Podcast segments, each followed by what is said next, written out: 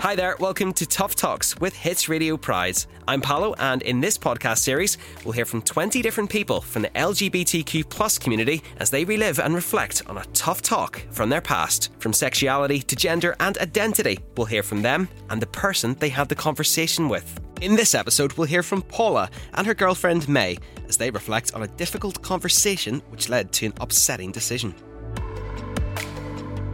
My first impression of you when you walked into the restaurant, you were really flustered. You just like what power walked from work. Literally two minutes. And kind of like sat down with a flourish, which doesn't isn't helped by the fact that you're also French. It was very dramatic.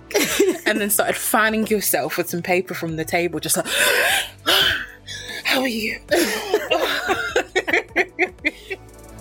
So for me, our tough talk was around the Black Queer Travel Guide, or kind of like what created it. We were looking for somewhere to go on holiday for your birthday this year. We'd settled on somewhere in Tanzania because it looked utterly ideal. Um, and we, after picking the place, we ended up looking up the LGBTQ plus like protections and discrimination and I think we've really realised that it actually wouldn't be all that pleasant or safe.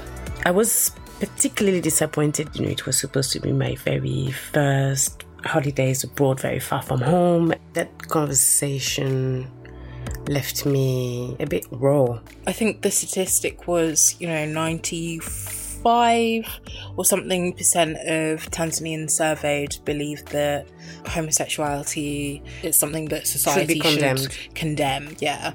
The tough talk was when we were trying to see if we were if there was some way that we could still salvage it.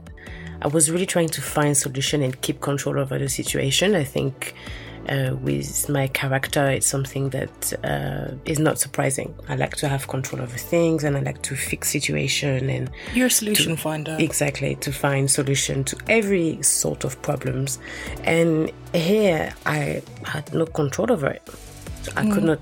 There's nothing I could have done that could have really protected us. we weren't going to go somewhere and be anything less than the kind of couple that we are.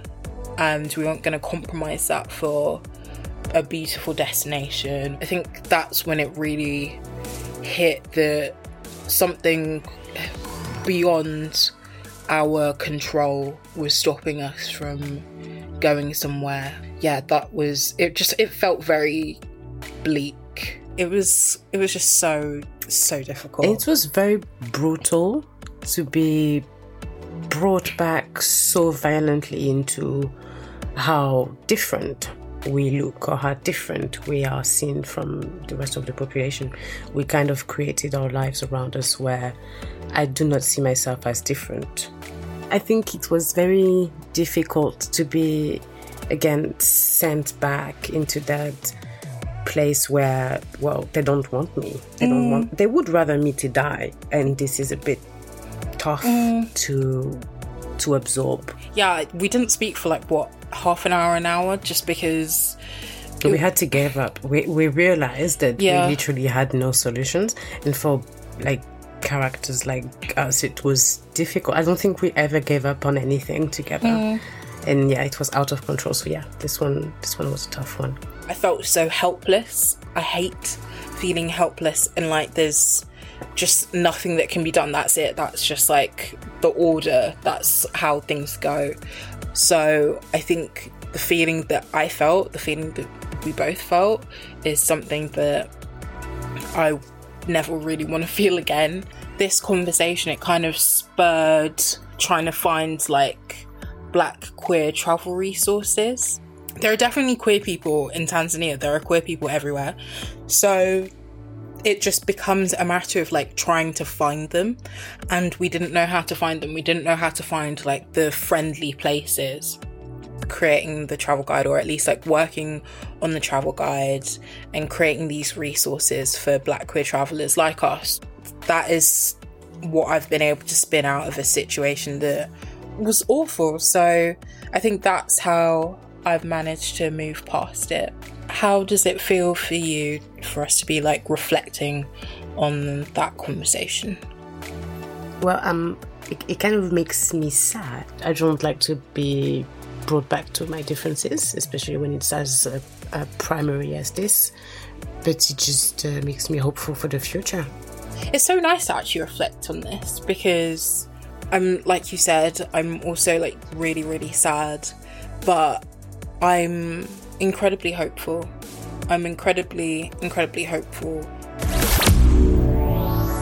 Thanks for listening to Tough Talks with Hits Radio Pride. If you've enjoyed this episode, please share the love by telling your friends, rating us five stars, and subscribing wherever you get your podcasts so that you never miss an episode. If you'd like help or support about any of the things you've heard in this episode or in the series, you can reach out to Switchboard, the confidential LGBT plus helpline, on 0300 330 0630 or check out hitsradio.co.uk forward slash pride.